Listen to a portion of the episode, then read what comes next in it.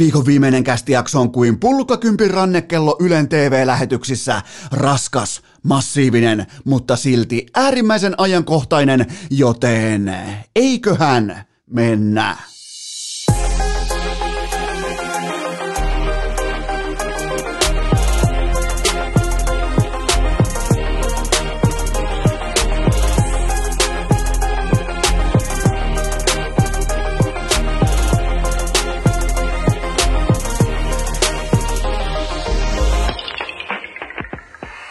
Tervetuloa te kaikki mitä rakkahimmat kummikuuntelijat jälleen kerran urheilukästin mukaan on torstai 17. päivä kesäkuuta ja Hypätään suoraan urheilukästin legendaariseen kulttimaineesta nauttivaan aikakoneeseen. Ja mennään tonne vuosien vuosien ja vielä kerran vuosien taakse, koska mä en koskaan sitä hetkeä aikaisemmin ole ollut häissä vieraana. Ja yhtäkkiä piti kulka oli kesäkaunis kesäpäivä, piti vetää pukua pykälään, silloin vielä luotettava lahesta ostettu totta kai Dressmanin puku viimeisen päälle. Ja mulla ei ollut mitään hajua etukäteen siitä, että miten helvetissä häissä pitäisi olla, joten mä kuvittelin totta kai ihan, ne oli vielä kirkkohäät, kirkkovihkiminen, näin poispäin sen jälkeen juhlapaikalle, niin mulla ei ollut sen kummosemmin mitään tuoksua siitä, että mikä on se läpivienti, mitä siellä ihan oikeasti sanotaan ja mitä vieraiden pitää sanoa, jos heitä puhutellaan. Mulla ei ollut minkäännäköistä tuoksua, joten totta kai mä nojasin siihen, mitä amerikkalainen elokuva on meille opettanut, mitä amerikkalainen elokuvatuotanto on tuonut. Aktuaalista tietoa pöytään siitä, että mitä häissä tapahtuu, joten mä koko ajan odotin kirkossa sitä, että pastori itse siellä kertoo, että miten se meneekään elokuvissa. Jotenkin näin, että, että nyt olen valmis vihkimään tämän parin vähän niin kuin avioliittoon, ja jos joku läsnäolijoista haluaa tätä asiaa vastaan puhua, niin puheenvuoro on nyt, ja sen jälkeen hän vaietkoon iäksi, ja tätä kohtaa ei tullut missään vaiheessa. Mä en siis, mä en ollut mä haluan alleviivata sitä, että kun mennään suurin piirtein varmaan tuommoin parikymmentä vuotta taaksepäin, ehkä joku 18-17 vuotta taaksepäin, niin, niin mä en missään nimessä missään vaiheessa mä en ollut suuttunut, mutta äärimmäisen pettynyt, mutta miettikää sitä tilannetta. Kuvitelkaa oikeasti sellainen tilanne, että vaikka teilläkin aika monista, aika moni teistä varmasti tai monella teistä on jossain määrin häät katalogissa tänä kauniina kesänä, ootte sitten vaikka itse menossa naimisiin tai sitten vain ihan vaan vieraiksi. Miettikää sellainen tilanne, että te olette vaikka nyt, oot, sinä rakas kummikuuntelija, sä oot valmistautumassa omiin häihisi, sä oot menossa naimisiin, sä mietit sun kutsuvieraslistaa ihan perkeleen kauan, kauemmin kuin Kanerva miettii EM huuhka ja miehistöä kauemmin kuin Jukka Jalonen pohtii MM tai olympiamiehistöä jääkiekkoilijoista, niin sä annat sille aikaa, viikko tolkulla teet playoffeja, kuka ansaitsee, kuka ei, missä menee raja, mihin se raja, se raja on kuitenkin pakko piirtää johonkin, niin Sä laitat ne kutsut postiin, niihin investoidaan, se maksaa 10 euroa per Herran Jumala kaunis kutsukortti. Sen jälkeen ne vieraat tulee sun häihin koko kirkko, Helsingin tuomiokirkko varattu. Ja miettikää kun siellä joku sun vieraista huutaa sieltä takarivistä, että minulle ei käy tämä kyseinen avioliitto, tai jopa huutaisi tällaisessa niin kuin kellarinörtti hengessä, että oletteko tietoisia siitä, että 53 prosenttia kaikista avioliitoista päättyy avioeroon. Miettikää minkälainen tunnelman tappaja. Joku nostaisi käden pysty, että anteeksi pastori, minulla olisi tähän kommentoitavaa, niin juuri tämä vieras urheilussa, se vieras, joka ei jumalauta kuulu urheiluun tällä hetkellä, tänä kesänä, ei koskaan tästä eteenpäin, se on VAR.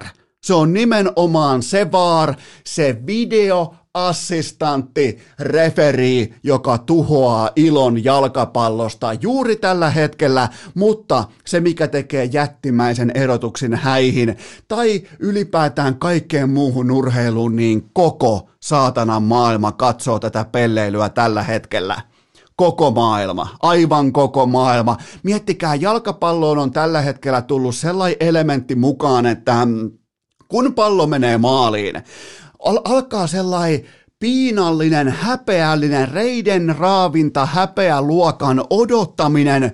Sitä hetkeä, varten, että voi virallisesti, ensin tulee esijuhla, vähän niin kuin lämmitellään saunaa tai heitetään sellaista pikkuserpenttiiniä ilmaa tai vaikka puolet olut tuopista katsomossa, vähän niin kuin puolivaloilla ilmaan, että jaahas, kehtaako tässä juhlia oikeasti, otetaan vielä mitä Vaarkoppi sanoo, otetaan vielä, että meneekö tuomari tuohon niin kuin, äh, korvakuulokkeelle, otellaan vielä, tekeekö tuomari tämän neljön muotoisen Äh, kuvion käsillään siihen ilmaan ja tuhoaa, pilaa kaiken. Siis jalkapallohan perustuu hyvin hetkellisiin, harvalukuisiin, orgastisiin, ää, äh, euforiaa tuoviin momentum-hetkiin. Niitä tulee ottelussa yksi, kaksi, kolme, joskus jopa neljä – ja nämä viedään tällä hetkellä pois. Jalkapallossa on kuitenkin 90 minuutin mittaan, siinä on hyvin, hyvin harvoja hetkiä, milloin voi ihan oikeasti nostaa persettä penkistä ja juhlia ja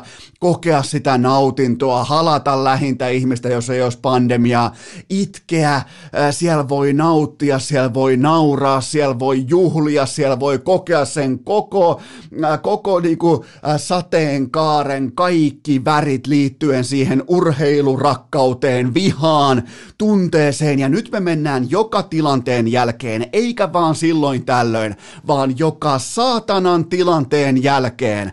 Mennään kysymään jostain tuolta yläkerrasta, että no voitteko katsoa vielä uudestaan sen, kun mä en nyt ihan saanut selvää tuosta tilanteesta, että tapetaan tämän pelin momentumi, tämän pelin tunne vaikka kymmeneksi minuutiksi ja katsotaan vähän nauhoja, että saadaan, ja, ja, ja siis Mulla on todellinen ongelma Vaarin kanssa nyt, varsinkin mä en halua olla tulosorientoitunut, mua vituttaa ihan yli kaiken se, että Suomen mahtava ottelusuunnitelma meni täysin päin persettä Venäjää vastaan. Joel Pohjanpalon mahtavan tyylikkään, miettikää, riisto, kääntö, keskitys, maali, reagointi jalkapalloa, se viedään pois. Okei, unohdetaan tulosorientaatio, mutta tilannehan on siis faktuaalisesti se, että kaikki tunne tapetaan välittömästi. Kaikki, jalkapallo on tullut sellainen outo niin kuin mitä jos kulttuuri viimeiseen kahteen vuoteen suurin piirtein.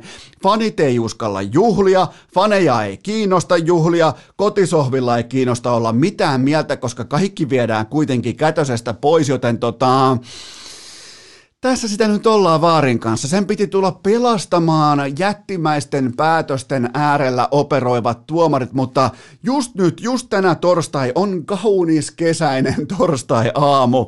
Mä otan tuhat kertaa ennemmin niitä tuomarivirheitä, niitä jopa tuomarifarseja, jopa jopa tuomariskandaaleita, tuokaa vaikka huuhkajia vastaan, tuokaa ketä vastaan, että mä oon niin täynnä vaari. Mä en, mä en pysty ottaa vaaria enää. Mä, mä, mä, oon, mä oon kädet pystyssä urheilukästi maatilan äh, vaatekomerossa saatana rukoilen jalkapallojumalia, että ne hakiston vaarin helvettiin tosta lajista, koska kun se maali tulee, mä haluan tuntea toistaiseksi jotain muuta kuin siirtymäaikaa mahdolliseen viralliseen juhlaan. Mä en halua mennä häihin Mä en halua mennä naimisiin olosuhteissa, jossa kirkon perältä joku huutaa, että anteeksi, haluaisin vielä tarkastaa tämän kyseisen avioliiton puitteet ennen kuin, ei ei, mä, mä en siellä halua kuulla tällaista. Mä en myöskään, mä haluan juhlia pohjanpalon maalia, mä haluan äh, jopa juhlia kieliininkin maalia. Mä, mä, mä haluan maaleja. Tämä siis VAR on pelkästään vain ja ainoastaan under urheiluvihaajien keksintö. Tämä ei tuo mitään lisää jalkapalloa. Ei yhtikäs mitään. Tämä vie jalkapallolta pois. Tämä vie urheilulta pois, tämä vie faneilta pois, tämä vie maaleja taululta, tämä vie overeita lapuilta, tämä vie lentäviä kaljatuoppeja, tämä vie halaavia ihmisiä, tämä vie tunteita, tämä vie rakkautta, tämä vie euforiaa, tämä vie sen alkukantaisen tunteen, minkä takia minäkin aikoinaan vedin Patrikin kengät jalkaan, en siis Patrik Laine, vaan Patrik Merkkiset kengät jalkaan, ja menin Heinolan Ojakadun hiekkakentälle potkimaan palloa aamusta iltaan, koska en mä halunnut jumalauta syöttää sitä tai ottaa kivaa seinäkuviota tai pelata nättiä matalan blokin jalkapalloa, vaan mä halusin tehdä maalin. Mä halusin tehdä maalin, kokea jonkin tunteen, kun mä teen maalin. Kuvitella itteni vaikka Helsingin Olympiastadionille tai Santiago Bernabeulle tai paikkoihin, jonka nimeä mä en sanoa. Enkä välttämättä osaa vieläkään. Joten tota, tämä VAR, tämän piti olla, ja, mulla oli, ja mä totesin silloin, kun tämä tuli, että hei, tämähän on hyvä juttu, että tämä avustaa jalkapalloa tekemään pikaisia, nopeita täsmäpäätöksiä. Mä en voinut kuvitellakaan, kuinka väärässä mä olen. Mä en, mä en siis voinut arvatakaan, miten jumalauta mun ajatus sotii alkukantaisia urheilun arvoja vastaan nautintoa, tunnetta, tunnelatausta, euforiaa, kaikkea sitä, koska jos ne otetaan pois urheilusta, niin meillä on Excel-taulukot tuolla kentällä mittaamassa milli millistä. Pelataan sit vittu suoraan maali odottamista. Pelataan, ää, robotit laitetaan sinne, vähän niin kuin Robot Wars aikoinaan tuli sub Heitetään ne sinne kentälle. Sitten voidaan saada aktuaalisia, faktuaalisia millimetrimittauksia siitä, kuinka paljon hartia on tai ei ole edellä. Mutta mä oon, kuten sanottu, tämä torstai 17. päivä kesäkuuta, mä oon virallisesti ulkona VAR-komppaniasta.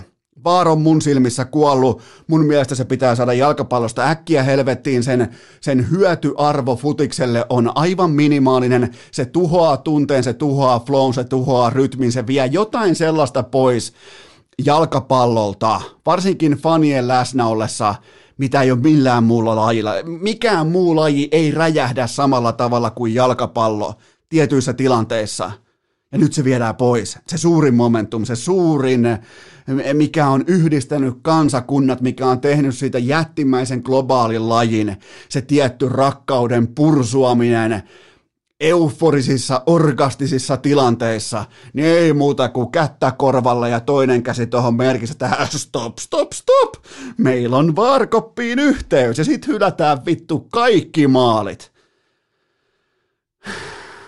Piti olla kaunis aamu, piti olla kiva aamu. Nyt on häät peruttu, nyt on maalit peruttu, nyt on ihan kaikki peruttu, että mennään tähän huuhkajien Mennään nyt sitten samaa rahaa oikeastaan huuh- huuhkajien hukattuun mahdollisuuteen keskiviikkona, koska kello 16 alkaen piti olla kaikkien aikojen huuhkajat kentällä ja Venäjä tuotti vain ja ainoastaan 0,9 maalia. Maali odottamaan Suomi tuotti tasan yhden maalin verran ansaittua maali odottamaa. Eli puhutaan aika low scoring lähtökohtaisesta ää, tarkasta jalkapalloottelusta ja sehän käy nimenomaan Suomen huuhkajille. Venäjä ei saanut yhtään mitään aikaa aikaan mulle ei tullut missään vaiheessa sellaista tuntemusta takalistoon, että jumalauta, nehän jyrää meitin, että niillähän on muuten tänään parhaat pelaajat parhaimmillaan, että eihän meillä ole tässä mitään jakoa päinvastoin Venäjä. Sä et saa noin kauniisti kiikutettua, valmiiksi paistettua Venäjää sun lautaselle arvokisoissa välttämättä enää koskaan. Ja se oli eilen, se oli tossa, se oli keskiviikko kello 16 alkaen ja Suomi ei käyttänyt sitä mahdollisuutta. Se oli, se oli ojennettu annos, se oli etukäteen prepaid, äh, prepaidillä maksettu annos. Ja Suomi ei syönyt. Silloin kun on ruokaa lautasella, Suomi ei syönyt. Ja sen kanssa mulla on ongelma. Mun mielestä Suomi taistelee, se on yhtenäinen, se on, sen, siitä voi tuosta porukasta ja sen faneista olla äärimmäisen ylpeä kotisohva katsojana. Ne tekee loistavaa PR, mutta toi oli siltikin, kun mennään sinne urheilun ytimeen, niin toi oli tarjoiltu annos. Ja huuhkajat ei syönyt. Huuhkajilla ei ollut riittävästi nälkäinen puhu nälästä, mutta sitten kun piti syödä, ne ei syönyt, joten tota, Tämä oli puhallettu mahdollisuus. Venäjä suorastaan tarjosi Suomelle, että hei, tuossa olisi jalkapallo, tehkää sillä jotain. Ja Suomi mietti, että no kehtaako tässä nyt välttämättä tehdä, kun ollaan kuitenkin päästy tänne sukupolvien unelmaan, bla bla bla bla bla. Se pitää ottaa. Siis nyt ollaan siinä vaiheessa, ollaan isojen poikien peleissä, se pitääkin ihan kylmästi vaan ottaa. Joten tota, ja kaikesta huolimatta, vaikka tämä oli puhallettu mahdollisuus, niin silti Suomella on analytiikan mukaan 47 prosentin sauma jatko. Ehkä nyt ollaan legendaarisessa kolikonheittotilanteessa. Jos joku Mieti, mäkin puhun pettymyksen äänen sävyin nyt torstai-aamuna. Jos joku olisi sanonut mulle viikko sitten, kun tehtiin vaikka Virkkusen kanssa ensimmäistä EM-kisajaksoa, niin, niin, niin tota, joku olisi sanonut, että hei, ennen Belgian matsia Suomi on kolikon heitossa, niin mä olisin äkkiä niin kuin aikoinaan Juha Helppi ottaa kaikkien aikojen Instakoolin pokeripöydässä ja hyppää sinne po- vähän kuin hylje sinne pöydän päälle makaamaan, että I call, I call, välittömästi, että hei, mä otan kopin, mä otan kopin. Mä olisin ottanut instana kiinni sen, että joo, antakaa mulle kolikon heitto. Suomen jatko mahdollisuudesta. Antakaa, antakaa missä vaiheessa mä sen, koska ta, et, ei tässä nyt ihan hirveän pettynyt voi olla, mutta huomaatteko, miten standardi nousee? Se nousee suoritusten mukaisesti, se nousee tulosten mukaisesti ja se nousee ennen kaikkea sen mukaisesti, mitä tuo joukkue on pystynyt lyömään tiukoissa paikoissa pöytään. Okei, isojen pelaajien jättimäiset suoritukset, se on ihan lähtökohtainen fakta, että arvokisoissa sun isojen poikien eh, pitää valitettavasti olla koko kentän parhaita aina, joten Lukas Radetski on sitä jo ollut. Saattaa olla jopa koko turnauksen paras maalivahti tässä vaiheessa. Teemu Pukilla on koko Belgia-matsi aikaa. Hänellä on koko se 90 minuuttia aikaa vielä. Miten se nyt voisi sanoa? Tehdä tulosta. Hän on tulosyksikössä, hän on yhden ihmisen, yhden pelaajan kokoinen tulosyksikkö.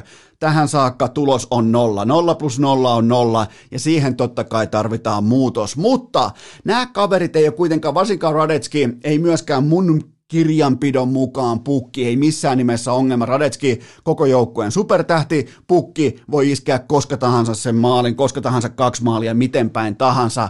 Mutta Glenn Kamara, tähän saakka ihan silkka keskinkertaisuus. Se on, se on, se on jotenkin harmillinen asia nähtäväksi. Se on, koska mä otin kamaralta näissä kisoissa nousua ihan sinne Euroopan huipputasolle, ja mä en näe sitä askelta. Mä näen liikaa alibisyöttöjä, mä näen liikaa pallosta luopumista, mä näen liikaa keskinkertaisia valintoja tuolla kentällä, kun pitäisi päinvastoin olla koko huuhkajien joukkueen yksittäinen niin kuin yksittäisistä pelaajista se kaikista merkittävin, se, se nuotti vihko vastaava, se pelitempon määrittäjä, se kapelimestari ja kamara, kamaraa hirvit, jotenkin niin kuin mä aistin, että häntä hirvittää tämä painolasti, tämä, tämä iso stage, tällainen niin kuin, että koko, heittomerkeissä koko maailma katsoo tyyppinen stage tämä Estradi? Onko tämä Estradi oikeasti liikaa Glenn Kamaralle, joka on ollut viimeisen kaksi vuotta suurin piirtein, ehkä vähän jopa reilu kaksi ja puoli vuotta, huhkajien paras ja tärkein ja merkittävin pelaaja. Joten tota, Glenn Kamara ei ollut riittävän hyvä. Ja, ja tällaisissa matseissa, missä molemmat tuottaa saman verran, eli kumpikaan ei yhtään mitään, niin silloin on ihan sanomattakin selvää, että se marginaali, se, se, se erotus löytyy edun luonti pelaajista. On laji sitten vaikka jenkkifutis tai koripallo tai jääkiekko. Silloin kun on kaksi yhtä hyvää joukkuetta kentällä, sun edun luojan, ykkösedun, primääri edun luojan pitää olla kentän merkittävin paras pelaaja. Valitettavasti Glenn Kamara on ollut tähän saakka pettymys. Mä en voi mitenkään muuten, koska mun standardi hänelle on totta kai korkea, koska me kaikki ollaan nähty, miten hyvin hän pelaa. Kamara on ollut pettymys, mutta muuten se kolikon heittotilanne edelleen ennen Belgia-matsia. Ja nythän pitää muistaa se, että muutakin tapahtuu. Että nythän ei riitä se, että nyt vaikka tänään torstaina Belgia nakkasee Tanskaa joku 8-0 pataa, mitä me kaikki todennäköisesti toivotaan, mutta, mutta tota, nythän muidenkin lohkojen pistejakaumat sitten vaikuttaa huuhkajien tähän mahdolliseen kolmannen sijan jatkoon prosenttiin. Ja, mutta tänä aamuna, tänä torstai-aamuna sauma jatkoon on 47 pinnaa ja ää, vielä kun kamera pystyy parantamaan, Radetski jatkaa samalla raiteella ja pukki osuu, niin, niin siinä on se kaava ja Belgiahan ei ole koskaan oikeastaan pärjännyt Suomelle, joten tota, eihän tässä ole mitään hätää. Otetaan Virkkunen mukaan, boksi, äh, otetaan, äh, niin kuin Virkkunen mukaan vielä tähän boksipelaamiseen, eli Askiin tuohon sunnuntain kästiin, mutta eihän Belgia ole Suomelle mikään mittari. Belgia ei ole pärjännyt Suomelle ikinä, joten tota, eihän tässä ole kuulkaa mitään hätää. Pidetään pieni tauko ja mennään eteenpäin.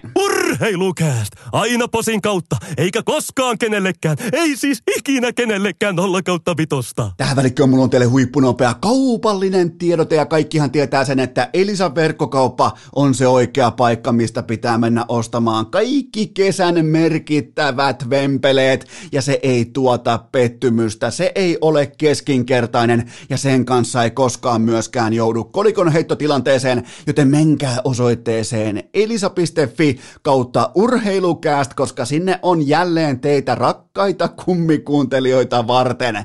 Parsittu ihan erillisalennuksia ja sieltä mä nostan pöytään kahviautomaatin, kyllä vain ei kahvin keitin, vaan kahviautomaatti ihan kotikäyttöön, viimeisen päälle trendikäs, oikein esteettisesti kaunis ja ennen kaikkea toimiva, laadukas peli ja siinä on alennusta kahviautomaatista. Miettikää, kohta tarvitaan mitalikahveja, tarvitaan Stanley Cup öitä varten kahveja, tarvitaan jopa Porin Stanley Cup kahvit. Sul pitää olla kahviautomaatti. Tämä on itse asiassa jotain sellaista, mikä on mullakin vähän niin kuin äh, unelmien ostoslistalla, jos näin voi sanoa. Niin siellä on kolmen huntin alennus teitä varten tässä kyseisessä kahviautomaatissa.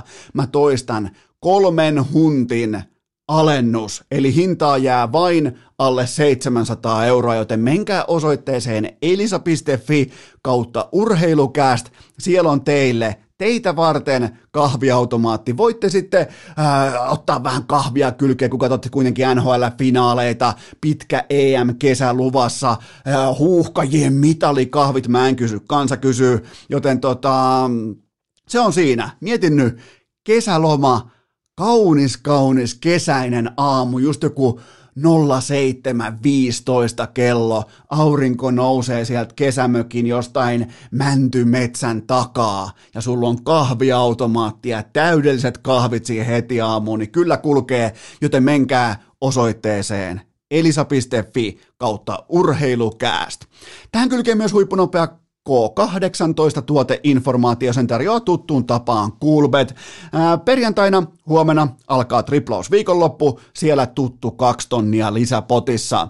EM-futiksen, tämä on tärkeää, EM-futiksen kaikki kampanjat Kulbetin kampanjasivulta, ne löytyy kaikki saman ruudun alta, eli siellä on useita kampanjoita saman ruudun. Siellä on sellainen koontiartikkeli suorastaan tehty, joten ne löytyy Kulpetin kampanjasivulta ja ne on kaikki ihan rahan arvoisia laatukampanjoita. Ne kannattaa tsekata nyt, kun tässä on vielä tollain kolmisen viikkoa ainakin EM-huippujalkapalloa edessä, ellei vaar pilaa kaikkea. Siellä on muuten myös vaarkohteita. Siellä on, äh, siellä on jokaiseen matsiin muuten myös vaarkohteita Kulpetillä, joten tota, ja niissä ainakin mun papereissa, tällä hylkäystahdilla, niin siellä on myös kaikkea value, mutta älkää ottako tuota pelivihjenä, koska ää, se ei kuitenkaan varmasti niinku kestä ihan kovaa datakäsittelyä, mutta tuntuu, että kaikki maalit hylätään, mutta joka tapauksessa EM-futiksen kaikki kampanjat Kulpetin kampanja sivulta.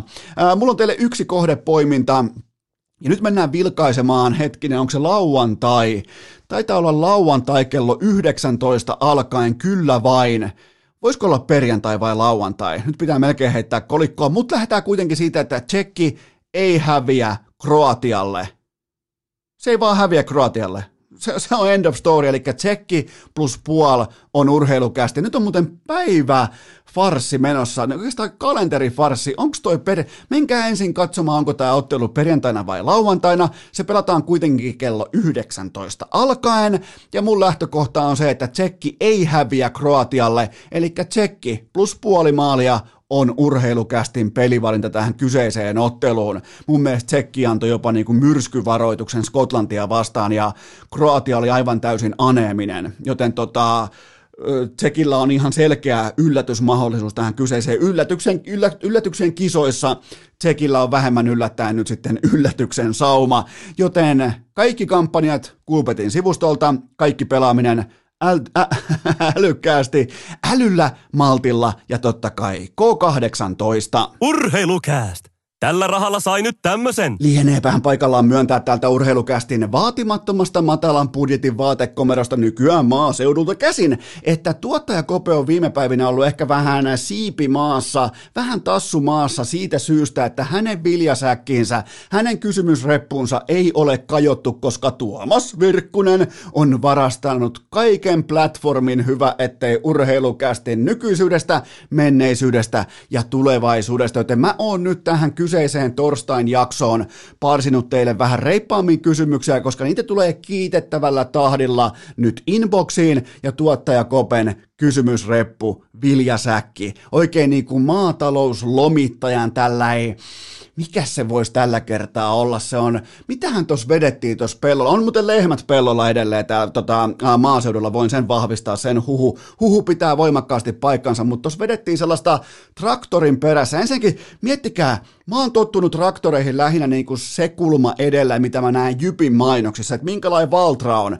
Niin jumalauta, tuossa oli sellainen traktori, se oli John Deere ää, merkiltään, ja siinä oli takarenkaiden kohdalla yhteensä, oliko neljä rengasta, eli kaksi jättirengasta vierekkäin stäkättynä, ja se hinas sellaista jumalatonta kuin Heinolan jäähallin kokoista, jotain punais, punaisilla piikillä varustettua saatanan vekotinta, ja mä olin, toi, toi äijä panee, toi, toi muuten, jos ei toi kynnä peltoa, niin se, se kyntää yössä, toi äijä panee, sillä oli ihan järkyttävän hieno traktori, ja se niin kuin mansoleuma, mitä se veti siinä perässä, niin mä, mä, mä vedin kättä lippua, että sä oot mun esikuva. Mut joo, napataan teiltä rakkahilta kummikuuntelijoilta ensimmäinen pohdinta pöytään. Suhdat, äh, suhtaudutaan, äh, otetaan oikein sykkeet alas, kun jotenkin niin kuin kiihottamaan toi traktorin läsnäolo. Suhtaudutaanko jalkapallossa päävammoihin riittävällä vakavuudella? Okei, vakava henkinen kysymys, joten otetaan siihen myös asiallinen lähestymiskulma, eli Benjamin Pavard – Ranskan pelaaja Saksaa vastaan tiistai-iltana, valot pois. Kanttu vei, makaa hervottovana nurmen pinnassa, sen näkee kaikki, sen ymmärtää kaikki, että nyt lähtee vähäksi aikaa niin kuin komentokesku, äh, komentokeskukseen katkeaa virta. Äh, jalkapallon, huippujalkapallon päätöksentekoketju ei ole linjattu siten, että terveys tulee ensimmäisenä, vaan tämä kyseinen päätöksentekoketju on linjattu siten, että tärkeimmät pelaajat, supertähtiluokan pelaajat on aina aina käytettävissä TV-lähetyksen, TV-rahojen, TV-maksujen, TV-mainoskumppaneiden altarilla. Se on lähtökohta. Se on sama lähtökohta kuin NFLssä kymmenen vuotta sitten, kunnes mentiin sitten kaikki vanhat pelaajat, kaikki koskaan aivotärähdyksen kärsineet pelaajat haastoivat NFLn kertalaakista oikeutta ja sen jälkeen sitten ei ollakaan oltu enää sitä mieltä. Joten tota, eihän tämä toiminta ei ole niin kuin tässä ei mennä, siis fakta on se, kun katsotaan ratkaisuja. Teothan puhuu paljon voimakkaammin kuin tuhat sanaa niin kuin A4-tekstiä. Se on ihan, ihan sama, kuka lääkäri sen kirjoittaa, niin ne teot kuitenkin on paljon paljon merkittävämpiä, joten tota, vaikka NHL tai NFLssä päävalmentaja, GM tai joukkueen henkilääkäri tai henkiparantaja ei tee yhtäkään päätöstä pelaajan ulosvedon kanssa. Eli sen päätöksen tekee ulkopuolinen toimija, neutraali toimija. Jalkapallo totta kai tarvii ihan vastaavalla tavalla tällaisen neutraalin toimijan, joka ihan täysin yksin valtian asemassa päättää, että jos sieltä pitää vetää vaikka Lionel Messi tai Ronaldo tai Mbappe tai joku muu pitää vetää sivuun, niin se vedetään sivuun silloin, silloin tehdään päätös, että nyt on, nyt on havaittu syy sille, että pelaaja vedetään sivuun, koska kaikkihan ymmärtää, että sen pelaajan jättäminen sinne kentälle vaikka ää, aivovam, ää, aivovamman läpikäyneenä, eli toisin sanoen aivotärähdyksen läpikäyneenä, niin sehän on tietenkin hengen vaarallista. Ja tässä on käynyt urheilussa siis varmaan satoja tuhansia kertoja ihan jäätävä onni, että pahempia asioita ei ole tapahtunut, mutta tota, jalkapallo siis – kertoo meille sen, että, että terveys ei tule ensimmäisenä. Tämä Pavardin tilanne oli vaan jäävuoren huippu, se vaan niin osui kirkkaissa valoissa kameraan. Ja me ollaan kaikki nyt yhtäkkiä siitä jotain mieltä, mutta tähän tapahtuu ihan koko päivä. Toi on, toi on korkeiden vauhtien kon, niin kuin törmäyslaji, toi jalkapallokin. Siellä mennään samoihin palloihin todella kovalla tempolla ilman mitään suojavarusteita. Ja, ja se on mitä se on Ja siellä tarvitaan totta kai ulkopuolinen toimija, joka tekee yksinvaltias pohjalta päätöksiä nimenomaan terveys e- edellä. Ei, ei mainosrahat tai TV-rahat tai äh, seuran budjetti tai mikä tällä edellä. Että tota, mut toi, toi linjas jälleen kerran jotain sellaista, mikä me jo etukäteen tiedettiin. Seuraava kysymys. Mikäli Ronaldon toimet laski Coca-Cola Companyn osakkeen arvoa neljällä miljardilla, niin eikö veden arvon olisi pitänyt nousta vastaavalla summalla? Pitääkö tässä alkaa varastoida vettä?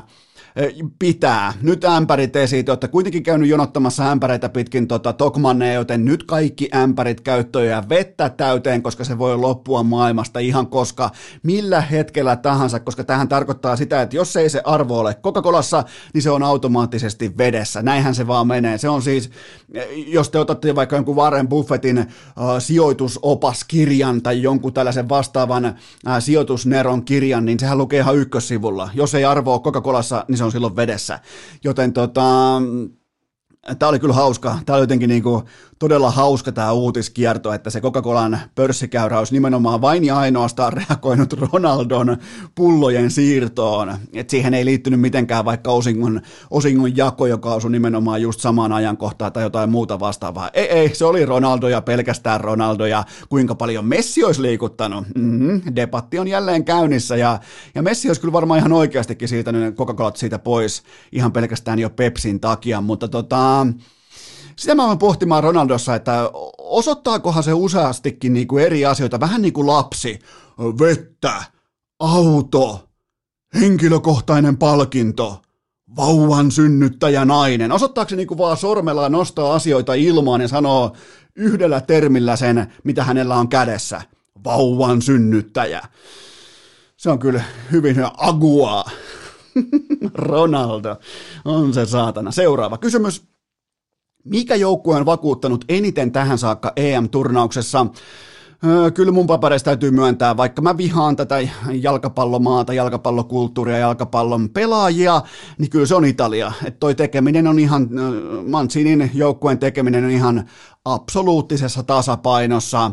Öö, Giorgio Chiellini, sentään on tuossa porukassa selkeä ryhdikäs tapaus. VAR hylkäs maalin, joten Kieliini lopetti pelaamisen. Lähti kylmästi vain muuta kuin kapun nauha helvettiin tuosta äh, hihasta ja ei muuta kuin vaihtoa. Jopa, niin jopa niin kuin areenalta pois, jopa niin kuin koko Roomasta pois johonkin torinoon välittömästi, vai ei, mä en, mä en, ja mä oon Kielinin kanssa samaa mieltä. Jos mun maali, varsinkin jos mä olisin toppari, niin kuin mä aikoinaan jalkapallossa olin toppari, niin jos mun maali hylättäisi kirkkaissa valoissa kotiin, niin kuin vielä Rooman olympiastadionilla, niin, niin varmaan kävelisin kanssa Torinoa asti ihan suoraan.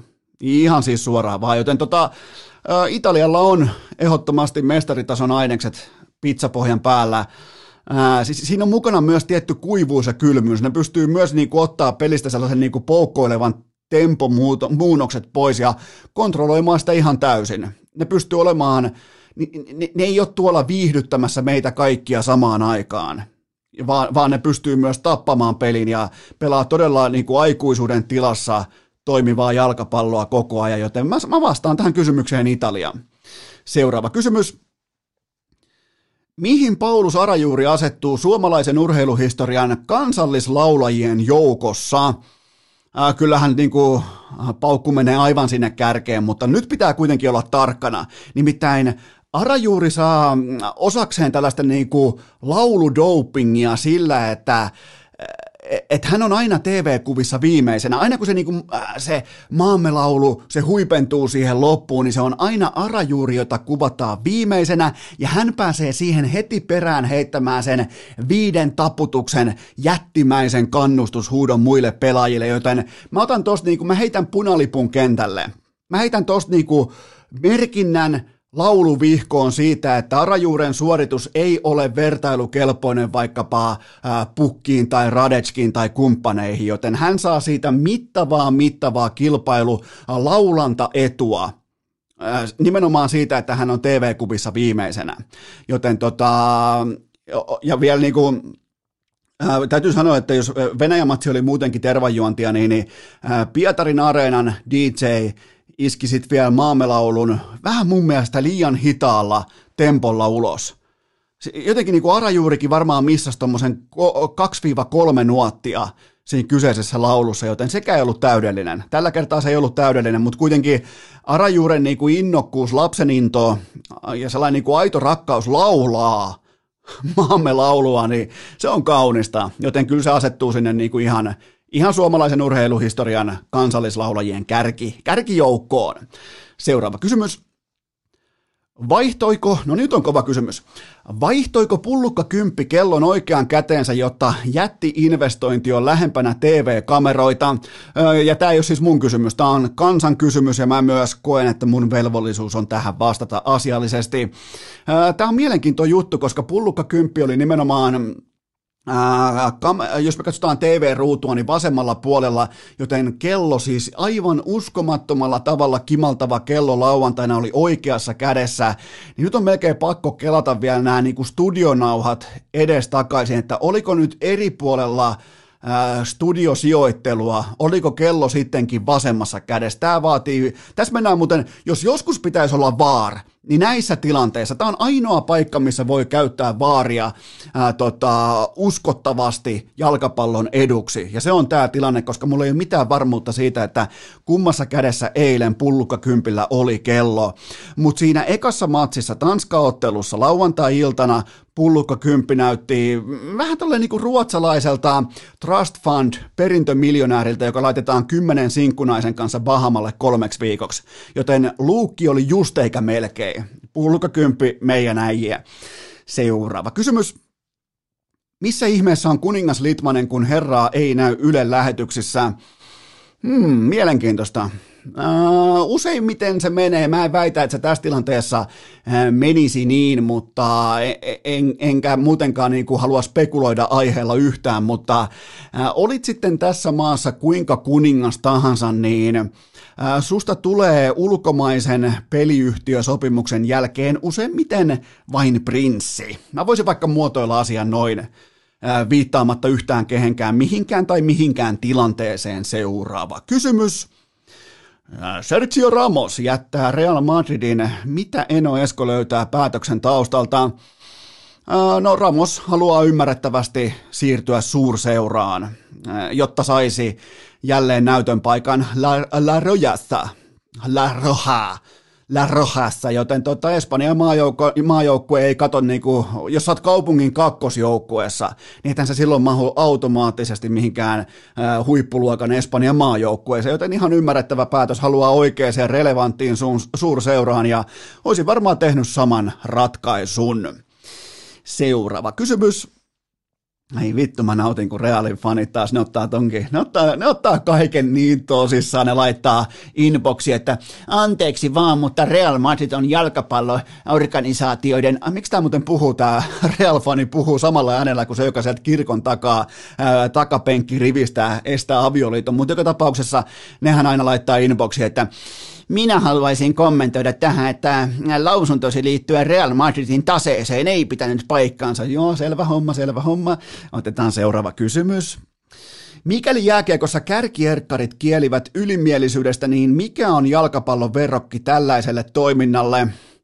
No aikanaan se oli saksilla leikattu etuläppä, koska jalkapallokengissä se läppäosa kengässä, nimenomaan se, joka nykyään automaattisesti taittuu mukavasti aika monissa, tai ainakin kymmenen vuotta sitten vielä kivasti taittu vaikka Copa Mundialeissa siihen niin kuin, ää, jalkapöydän päälle. Nythän se on mennyt taas siihen, että ne on ne etuläpät on oikeastaan kokonaan poissa, mutta aikoinaan se oli saksilla leikattu etuläppä, että sen saa taittumaan siihen kauniisti, vähän niin kuin Litilläkin oli, niin mekin kanssa sitten saksilla leikkailtiin Patrikin kenkien ää, tota, etuläppiä, ne roi, roi, roikkuu kivasti siinä ää, jalkapöydän päällä. Se oli, se oli tavallaan niin kuin, vähän niin kuin kärkierkat.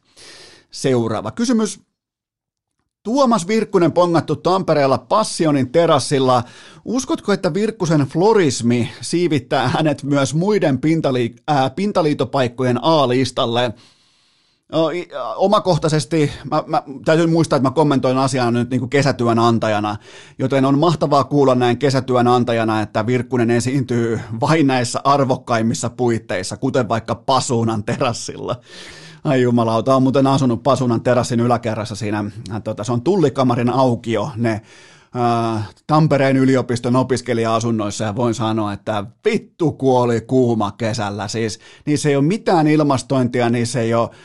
Mä oon ihan varma, että, että keskimääräinen putka on parempi paikka asua pitkässä juoksussa kuin, kuin ne kyseiset asunnot, mutta, mutta toisaalta taas ihan kiva, kiva, hauska kokemus ja siellä alkoi myös rakkaus PMMPtä kohtaa, toki vihan kautta, kun ne lauloi siinä tota, tullikamarin siinä aukiolla onko se pakkahuone vai mikä se on siinä, niin, niin siinä pihalla oli sellainen esiintymislava ja piskuinen PMMP oli siinä keikalla johonkin varmaan yhteen kahteen asti yöllä ja tota, silloin mä päätin, että jos mä vihaan tätä hetkeä näin paljon, mä rakastamaan näitä kyseisiä laulajia ja nämä oli totta kai sitten Mira Luoti ja Paula Vesala.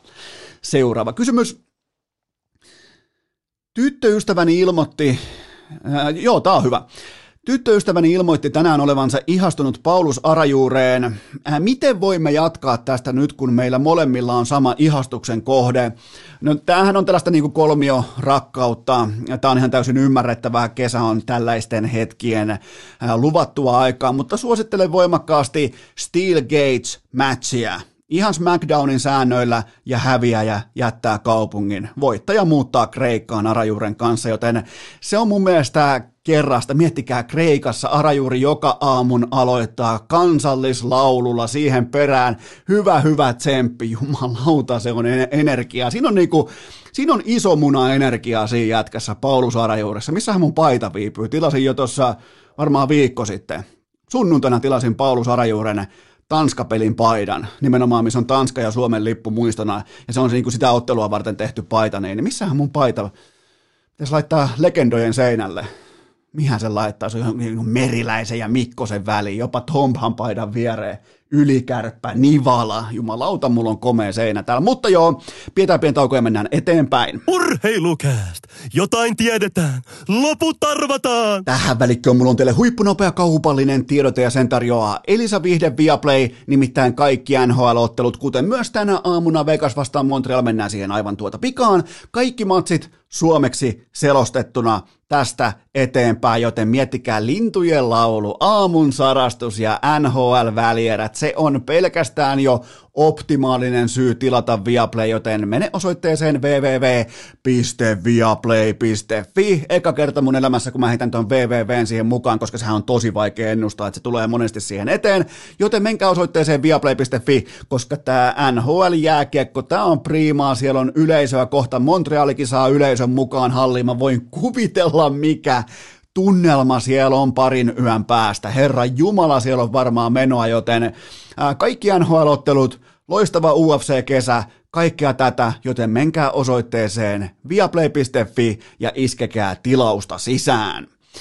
Tähän kylkee myös toinen kaupallinen tiedote ja sen tarjoaa urheilukästin virallinen kesäolut, nolla olut nimeltään Tsingtao Zero, ja mä sain juurikin teiltä yhden kappaleen loistavia palautteita inboxiin. Erään kuuntelijan faija oli maistanut Tsingtao Zeroa ja ilmoitti, että hetkinen, tämähän on niin hyvä, että täh- tähän siirrytään. Nyt tehdään iso treidi sieltä testaamisen ja ko- kokeilun maailmasta ja siirrytään nolla oluisiin. Mä en siis koskaan tuu ikinä paasaamaan kellekään teistä, että siirtykää nolla oluisiin, mutta jos koette sen tarpeelliseksi, jos tykkäätte nolla on, äh, niin kuin muutenkin alkoholittomista tuotteista, niin ottakaa testiin Tsingtao Zero. Sopii jokaiseen kesäsessioon, grilli, uintireissu, treenin jälkeen, notskille, mihin tahansa, se ei sua petä, joten Tsingtao Zero urheilukästin ainoa valinta tähän kesään. Ja meikällä se on muuten pitkälti, se on grilliä, EM-futista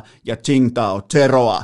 Muistakaa jättää korttelitoiveita, jos ei ole Alepassa, jättäkää korttelitoive, jos ei ole S-Marketissa, jättäkää sinun toive.fi osoitteessa toivomus tästä tuotteesta tai K-kaupoissa, kysykää vaikka suoraan kauppialta. Niillä on yksi tehtävä, palvella asiakasta. Kun on kysyntää, on tarjontaa, siitä syntyy bisnestä, joten Tsingtao Zero urheilukästiin virallinen nolla olut tähän kesään.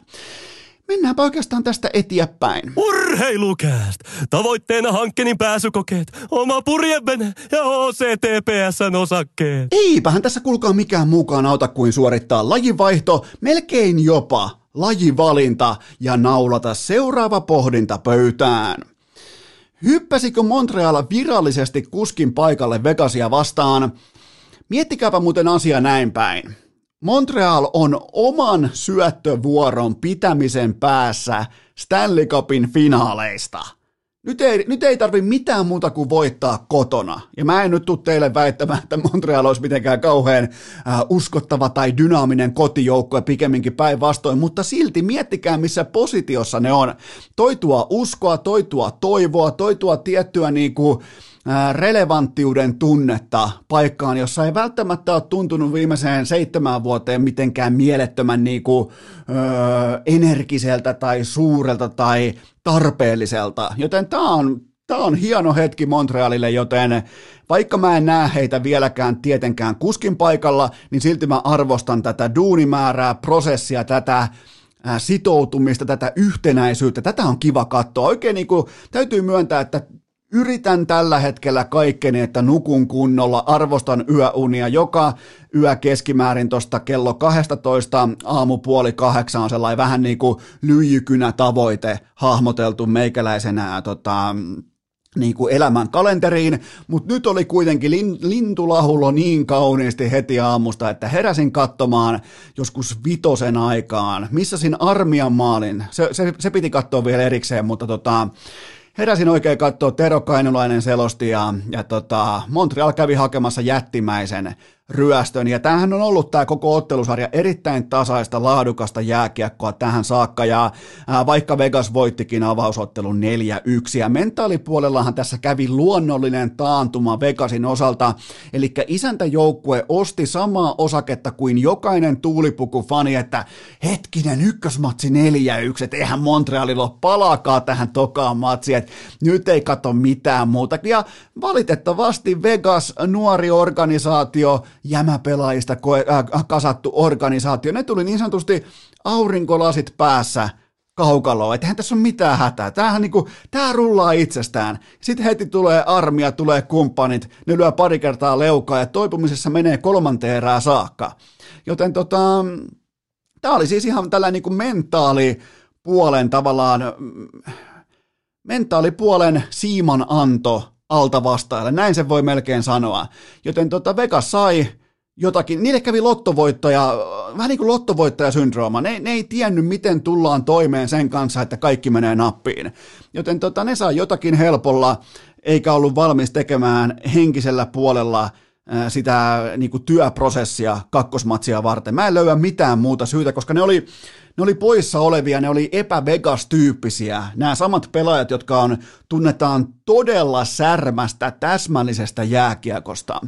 Joten tota, tästä saattoi jopa puuttua se kuuluisa resilienssi se saattoi olla nyt poissaolollaan niin kuin alleviivaava, alleviivaava tekijä tässä kakkosottelussa, mikä siis pelattiin tänä aamuna ihan tuossa muutama tunti sitten. Mutta hei, Joel Armia ja Jesperi Kotkaniemi, Porin pojat tekee isoja hommia. On ollut hieno tulla Montrealiin ja Canadiensiin hommia, koska Herra Jumala, siellä tehdään isojen poikien jääkiekkovalintoja tuolla kaukalossa. Kaikki ei näy TVllä, mutta siellä tehdään kuitenkin fiksuja päätöksiä. Siellä ei ikan sanoi leikitä voitolla. Armia, huipputärkeä avausmaali, aika heikosta positiosta haistaa tilanteen äh, ex-taitopelaajana, tai niin kuin aikoinaan NHL nimenomaan taitopelaajana varattu äh, armia, ei tota, tota kiekkoa ei kaikki laita sentään sisään. Se oli, se oli todella taidokkaasti pelattu ja ymmärretty tilanne, kun taas sitten Kotkaniemi voittomaalin syöttäminen nimenomaan joukkueen arvot edellä. Eli sä voit syöttää sen kiekon pystyyn, mutta se kiekko ei jää siihen oman sinisen kulmaan. Pikkujuttu, ja Kotkanimi muutenkin, Kotkanimi saa paljon vastuuta. Nimenomaan ei välttämättä niin kuin minuuttimäärässä, vaan merkittävien vaihtojen osalta, ja, ja hän tekee fiksuja juttuja. Miettikää, mitä se on 12-vuotias. se pelaa tuo kuin isot pojat, ihan kuin silloin olisi parta ja viiksetkin. Joten tota, kovia on Porin pojat, siihen vielä Arturi Lehkosen työmäärä, niin hienoa katsottavaa, siis todella hienoa katsottavaa. Seuraava kysymys. Milloin Montrealin lento loppuu vai loppuuko se enää koskaan? Valitettavasti tässä on pelottavan paljon samaa kuin viime syksyn Dallasissa. Mä pelkään myös samaan rahaan, että lentomatkailun loppu on tismalleen samanlainen ja se tulee saman joukkueen toimesta. Tulee seinä vastaan, ellei sitten Jeff Petrin katsetteen muutosta tähän playoff-kesään lopullisesti, jumalauta. Ihan kun olisi heittänyt vampyyrin kentälle viime yönä. Silmät aivan verenpunaisena, tuijottaa vastustajaa ja Vegasi foldaa. niin tota, kattokaa, mä voin laittaa Instagramiin kuva ja olette varmaan tässä vaiheessa jo huomannut sen hänen äh, katseensa. Mä en tiedä mistä on kyse, mutta ei, vain, ei ainakaan, ei pitäisi olla Vegas flunssa tässä kohdin, mutta herra Jumala, miltä näyttää ne silmät ja, ja niitä kun tuijottaa tuossa semmoisen 26 minuuttia iltaa, niin kyllä tietää vastustaja, että, että mistä Montreal tulee, kun on silmätkin tatuoitu punaiseksi, mutta tota, en, mä haluaisin romantisoida Stanley Cupin voittamisella, mutta toistaiseksi mä pysyn kuitenkin vielä rehellisyyden maailmassa ja mä povaan samantyyppistä lennon loppumista kuin Dallasille viime syksynä, mutta mä aion nauttia tästä Montrealin, Montrealin energiasta täysin rinnoin. Seuraava kysymys. Oliko toisen ottelun voitto Tampa Bay Lightningilta statement? Mun papereissa mestarijoukkue ei tee statementteja kuin selkäseinää vasten pelatessaan tai sitten sarjaa katkoessaan. Mun mielestä ne on statementteja silloin, kun ollaan jo oltu jossain. Ja Tampahan tunnetusti muun muassa viime syksynä oli aika korkealla tuossa jääkiekko-nimisessä lajissa. Nikita Kutserov, on kentän merkatuin ja ylivertaisin pelaaja. Se on mun mielestä hävytöntä, että se on, äh, kaikki tietää, jos sä merkkaat, sä pelaat ulos numeron 86, sun positio voittaa jääkiekkoottelu on sen jälkeen merkittävästi parempi, ja toi jätkä tekee aivan mitä se haluaa aivan mitä se haluaa. Yksimielinen Consmite-voittaja juuri tänään torstai-aamuna. 13 peliä, 22 paunaa, joista 15 ylivoimalla. Se katkoo selkärankoja. Se, se vie sieluja pois. Vastustaja joutuu rikkomaan. Se joutuu, niin kukaan ei halua rikkoa, ne yrittää vältellä jäähyä. Ne antaa 5-5 pelaamisessa tilaa. Ja ne tietää, kun ne menee, tiedätkö, kypärä kallella valuu sinne jäähuaitioon. Se pelaaja, vastustajan pelaaja tietää, että täällä ei muuten olla kauaa. Kutserovi on aivan jumalattoman hyvä, ja tämä kaikki tapahtuu alle 20 minuutin jää, äh, jääajalla ja ilman pelattua runkosarjaa, ilman minkäännäköistä tuntumaa ja näin poispäin. Joten tota, Tampan jättimäinen salarikäp veivaaminen on maksamassa tai tuomassa pöytään sen ultimaattisen palkinnon. Ja siitä ei voi mitään muuta kuin onnitella Excel-nörttejä, jotka ymmärs tämän ainutkertaisen sauman. Seuraava kysymys. Ostatko huhun, että Patrick Laine siirtyisi Floridaan? Entä olisiko hän sinne sopiva pelaaja? Mä kysyn teiltä näin päin, mitä Laine on? Laine on hienoja autoja, merkkivaatteita, miljonäärin tyylikästä elämää, tiettyä ansaittua ylimielisyyttä ja mä rakastan sekä vihaan sitä kaikkea joka ikinen päivä vuorotellen samassa lauseessa. Mitä Columbus on? Se on työhaalareita, se on harmaata arkea, se on kahdeksasta neljää, se on Amerikan Kouvola. Joten on ihan selvää, että Laine ja Columbus, ne ei muodosta missään olosuhteissa kestävää avioliittoa. Kuka tahansa voi puhua mitä paskaa tahansa. Se on sitä kuuluisaa ää, pienikokoisen urosketun paskaa. Sillä ei ole mitään painoarvoa mun kirjanpidossa, mitä kuka joku lainekin hekumoi jonkun aivan sysikammottavan kauden jälkeen, että joo, mä haluan olla Kolumbuksessa oikein niin kuin long term. Etkä halua. Me, me kaikki tietää, mitä sä oot. Et sä siellä halua olla. Ihan tur, siis niin kuin täysin nollapuhetta, sanasalaattia, heitetään niin kuin sanoja tuolta ja tuolta ja hämmennetään vähän ja heitetään pressin eteen, että tossa se on puhutaan jotain, mutta ei sanota mitään. Syntyy sanasalaatti. Joten tota, sen sijaan Florida täsmää oiti siihen linjaan, että mitä Patrick Laine on. Tyylikkyys, aurinko, golfkentät, aurinkorannat, rahan tuoksu, tietty tällainen niin kuin energia, hymyily, kaikki tämä. Niin sitä Laine on. Se on absoluuttisesti sitä, keltaiset Lamborghinit, kaikki tämä. Niin, niin sen takia, koska se on, mä uskon todella tähtipelaajissa, siis hyvin niin kuin kapean marginaalin tähtiluokan pelaajissa, tähtityyppisissä pelaajissa niin kuin Laine on.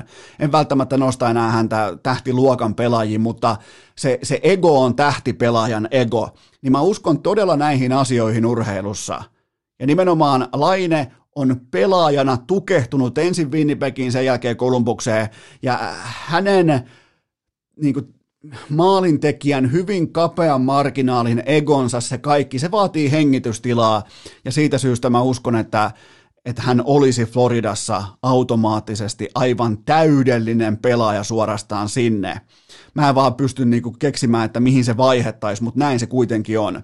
Joten tota, on ihan selvää, että Laine ei tule pelaamaan Kolumbuksessa pitkään, ja on ihan yhtä lailla selvää, että hän tarvitsee paikan, jossa on muutakin elämää. Voi olla cool, voi olla et, et yhtäkkiä sulta ei häviä saman tien vanteet keltaisesta lamposta, kun sä otat sen pressun alta pois.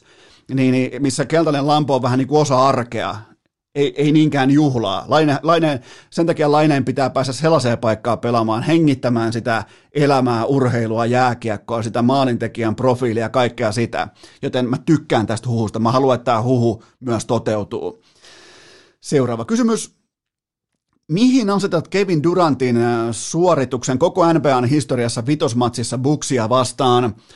Mä sanoisin, että tämä on jopa niinku tehokkuudeltaan tämä on kaikkien aikojen, tai niinku pelimerkitykseltään tämä on kaikkien aikojen kovin playoff-suorite yksittäiseltä pelaajalta, mutta panokset ei kuitenkaan ollut vielä riittävän suuret. Kummallakaan ei ollut selkä seinää vasten, ja puhutaan kakkoskierroksesta. Joten tota, siinä mielessä sykkeet alas, vain vitosmatsi, mutta ö, oma merkitysarvo joukkueella oli, oli tällaisen niin kuin Gamescore-tilaston mukaan pudotuspelien suurin koskaan. Michael Jordan on aivan siinä kannassa ja Kobe Bryant ja LeBron James myöskin siinä aivan kannassa, mutta tämä oli kovin koskaan. 49 paunaa, 17 levyä, 10 syöttöä ja nolla kertaa vaihdossa. Pelas kaikki 48 minuuttia ja, ja millä tehokkuudella siis se heittotarkkuus, prosentti, tehokkuus, viimeistely, tylyys, kylmyys, kaikki, kytkin hetkien pelaaminen, puolustaminen, niin, niin ihan pelkkää priimaa, mutta tota se on olla maailman paras. Kiistatta maailman paras. Seuraava kysymys.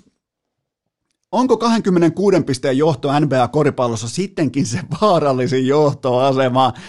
Ai saatana, Inbox-Kari heitti kovan kysymyksen tähän aamuun, ja mä uskon, mä haluan edelleen liputtaa prosessin puolesta, vaikka nyt taitaa olla kausi numero kahdeksan, vai mikä helvetti se onkaan Filadelfiassa meneillään, niin mä haluan liputtaa vielä kerran prosessin puolesta, koska Philadelphia 76ers kusee omaan petinsä jälleen kerran kirkkaissa valoissa, johtaa 26 pisteellä kahdeksan paunan altavastaaja Atlantaa ja häviää sen pelin. Atlanta, heillä on yksi OK-luokan pelaaja, Trae Young, joka on siis yhtä kuin tähtipelaaja, ja Fila menettää kotietunsa vitospelissä 26 pisteen johtoasemasta. Peli oli neljä minuuttia ennen loppua tilanteessa 104-94 ja päättyy 106 109. Fila ei tehnyt yhtään koria, yhtään merkityksellistä koria viimeiseen neljään minuuttiin. Ja sitten vielä Ben Simmons, eli heidän super max contract pelaaja, kaikki hehkuttaa, että jumalauta, on hyvä puolustaja. Joo, joo, mä en halua kuulla puolustamista enää sanaakaan Ben Simmonsin kohdalla. Jos se on, se on Supermax-pelaaja, se saa niin isoa palkkaa Filalta kuin NBAssa voi maksaa – lakipykälien mukaisesti. Kuunnelkaa, vaparit viime yönä 4 kautta 14 takamieheltä. 4 kautta 14. Meillä on naap- naapuriperheellä on tuossa koritos pihassa. Mä menen kokeilemaan. 4 kautta 14 ammattikoripalloilija, mutta taas toisaalta tullaan siihen, että Ben, Simonsi, ben Simonsille koripallo on vähän sellainen kiva juttu. Se on vähän sellainen niin kuin, en nyt viiti verrata mihinkään suomalaiseen maalintekijään NHL-tähteen, joka tykkää kivoista jutuista, mutta tota, Ben Simmonsille NBA-koripallohan on vain niin kuin tapa maksaa nämä Hollywoodin kukkuloille tehdyt omakotitalot ja tämä kaikki niin kuin on Lamborghinia ja McLarenia tallissa. Ja se, se on vielä jännä, että kaikki tietää, että se tienaa 175 miljoonaa tästä sopimuksesta, niin silti pitää flexata somessa.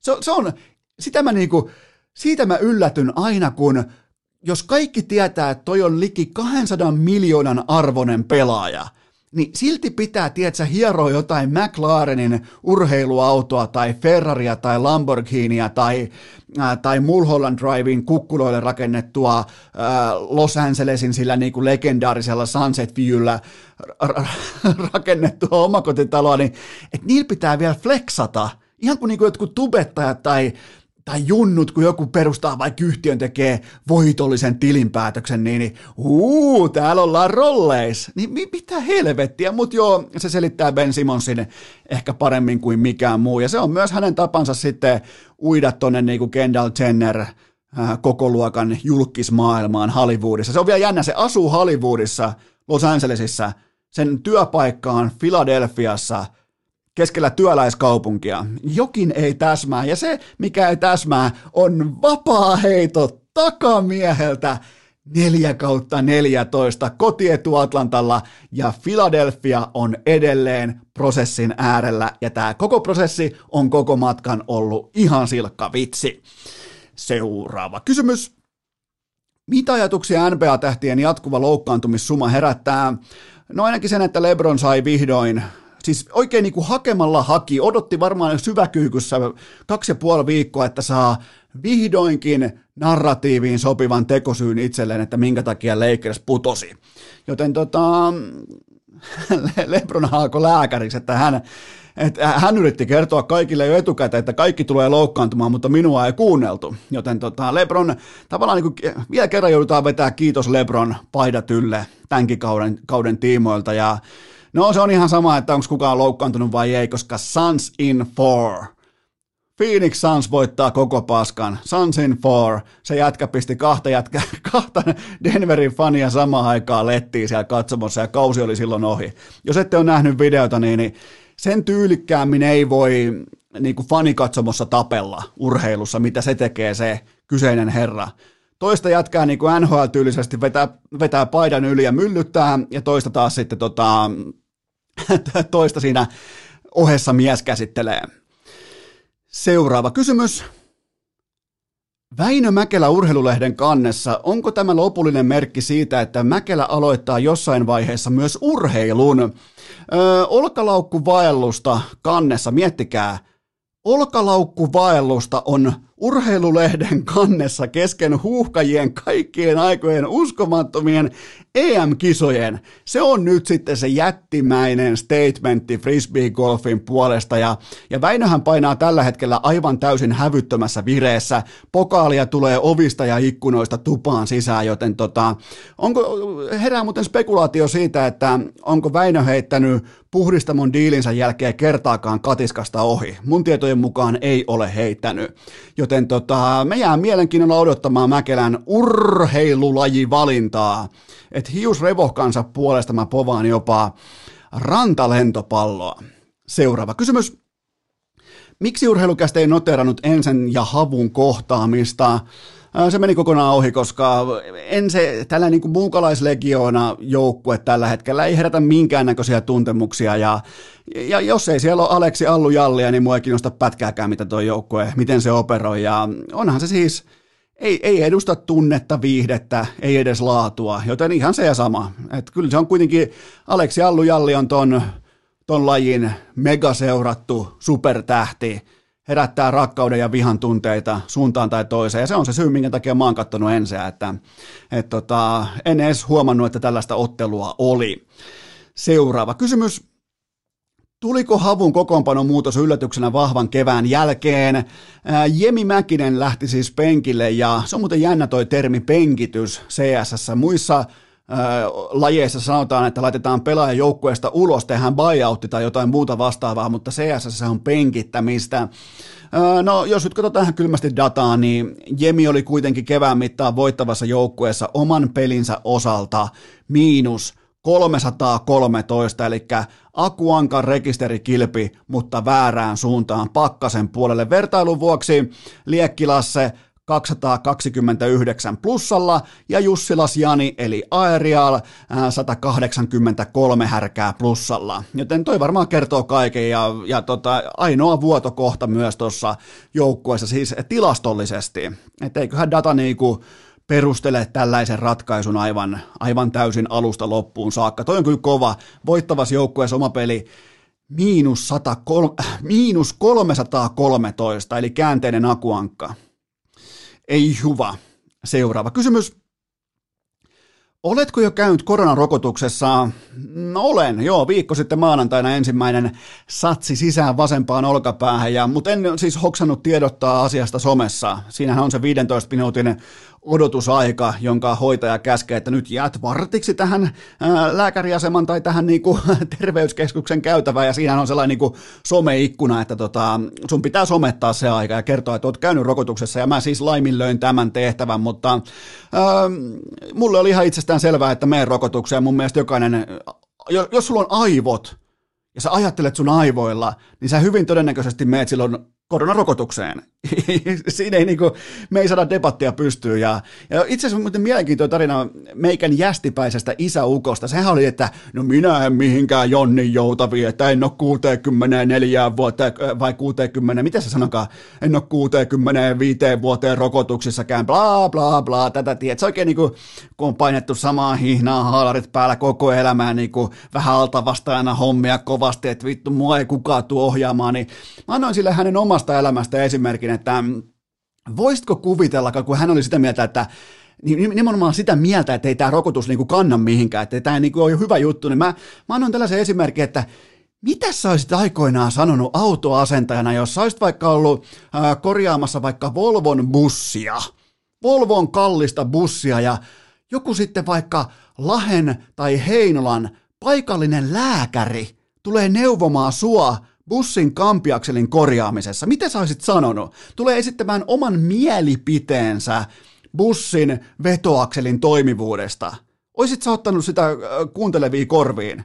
Ja nyt sitten vielä vielä paljon vakavuuskertoimia mukaan, ja, ja mä sit sanoin, sanoin Fajalle, että et, et lääketiede ei kaipaa eläkkeellä olevan autoasentajan mielipidettä lääketieteestä, rokotteista.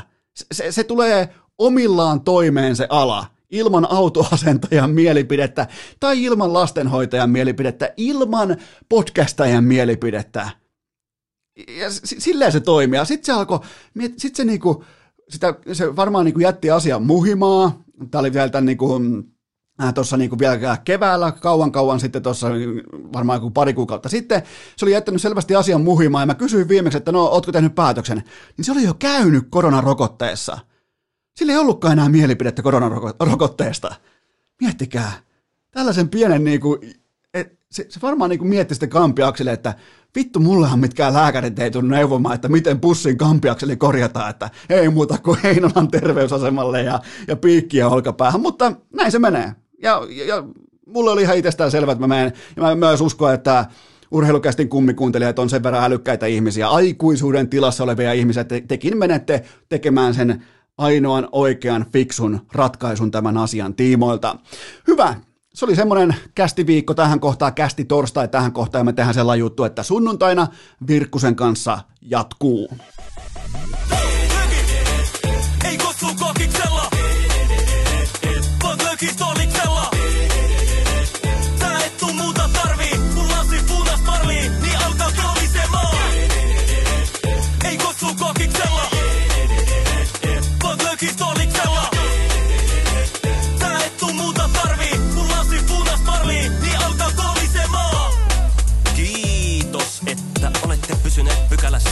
kotiin asti. Toivotan teidät kaikki tervetulleeksi myös jatkossa. Muistakaa nauttia elämästä arjen vastoinkäymisistä huolimatta. Allekirjoittanut kiittää ja kuittaa. Peliä. Oliko tämä jo tässä?